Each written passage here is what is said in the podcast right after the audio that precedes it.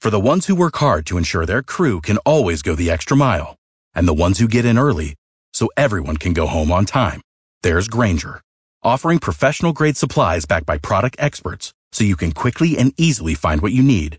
Plus, you can count on access to a committed team ready to go the extra mile for you. Call, clickgrainger.com, or just stop by. Grainger, for the ones who get it done. I'm Scott Slade. Here's the latest from Jamie Dupree in Washington. President Trump was scheduled to go to Chile in two weeks for a summit of Asian and Pacific leaders, but the summit has been canceled after growing street demonstrations against the government. The U.S. plan had been for the president to use that summit to meet with the Chinese leader and sign a trade deal between the two nations, but as of now there is no final agreement. Chinese officials are also refusing to accept a declaration by President Trump who says Beijing is going to buy up to $50 billion in U.S. farm products as part of these negotiations. It wasn't immediately clear when the president would be able to meet with the Chinese leader or if there would actually be a trade agreement hammered out by negotiators this year.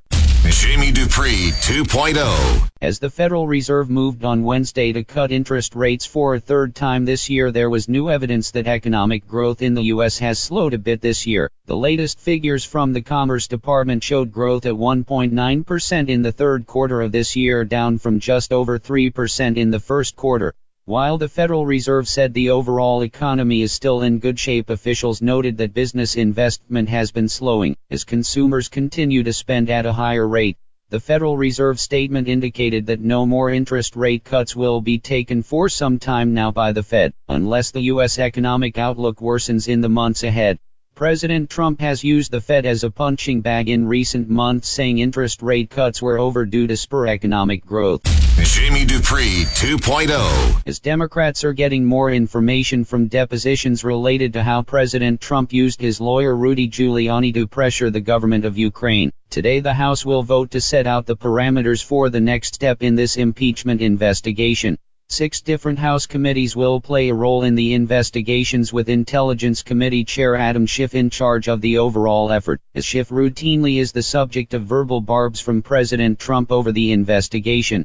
The plan will allow for public hearings in coming weeks as Democrats plan to amass evidence into a final report which would be sent to the House Judiciary Committee.